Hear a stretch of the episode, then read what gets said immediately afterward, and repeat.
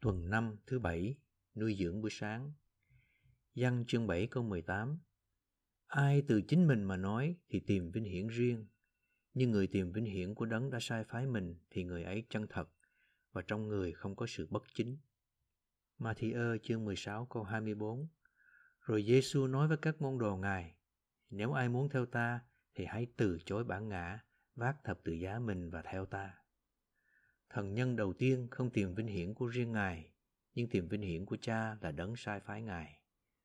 Tôi ở cùng anh Ni khoảng 20 năm. Điều làm anh lo lắng nhất về các đồng công là thật khó để nhìn thấy một người không có tham vọng. Tham vọng là tìm vinh hiển của riêng mình. Trong sự phụng sự mà chúng ta dâng cho Chúa trong nếp sống hội thánh, luôn có tham vọng của chúng ta. Một anh em có thể có tham vọng làm trưởng lão. Để trở nên trưởng lão, anh cảm thấy mình trước hết phải trở thành một chấp sự. Đối với anh, trở thành một chấp sự là một bước tiến để được nâng lên chức phận trưởng lão. Tất cả chúng ta đều là hậu tự sa ngã của Adam và mắc cùng một căn bệnh, tức cùng một tội.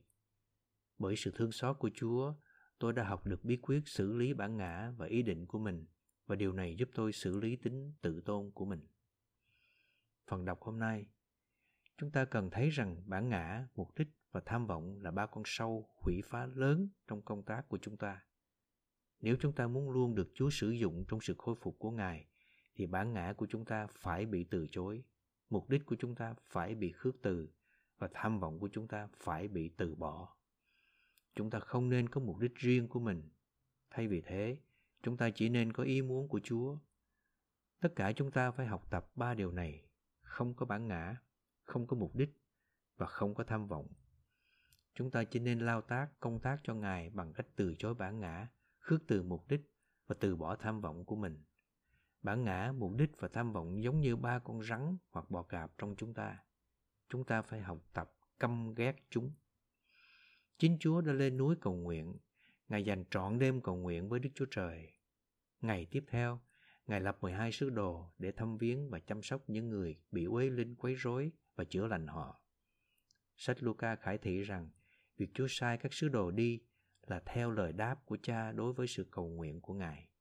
Ngài đã cầu hỏi cha để biết ai trong số những người theo Ngài đủ phẩm chất để trở thành sứ đồ.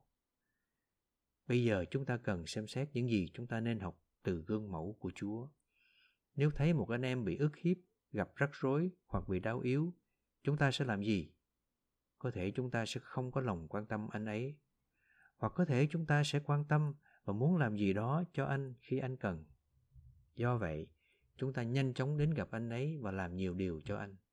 Đây là việc làm thiên nhiên của chúng ta, không phải việc làm thần thượng. Thay vì thế, chúng ta nên học Chúa Giêsu. Chúng ta nên đến với Chúa và cầu nguyện. Chúa ơi, anh em của con đang rất đau yếu, Ngài sẽ làm gì Chúa ơi?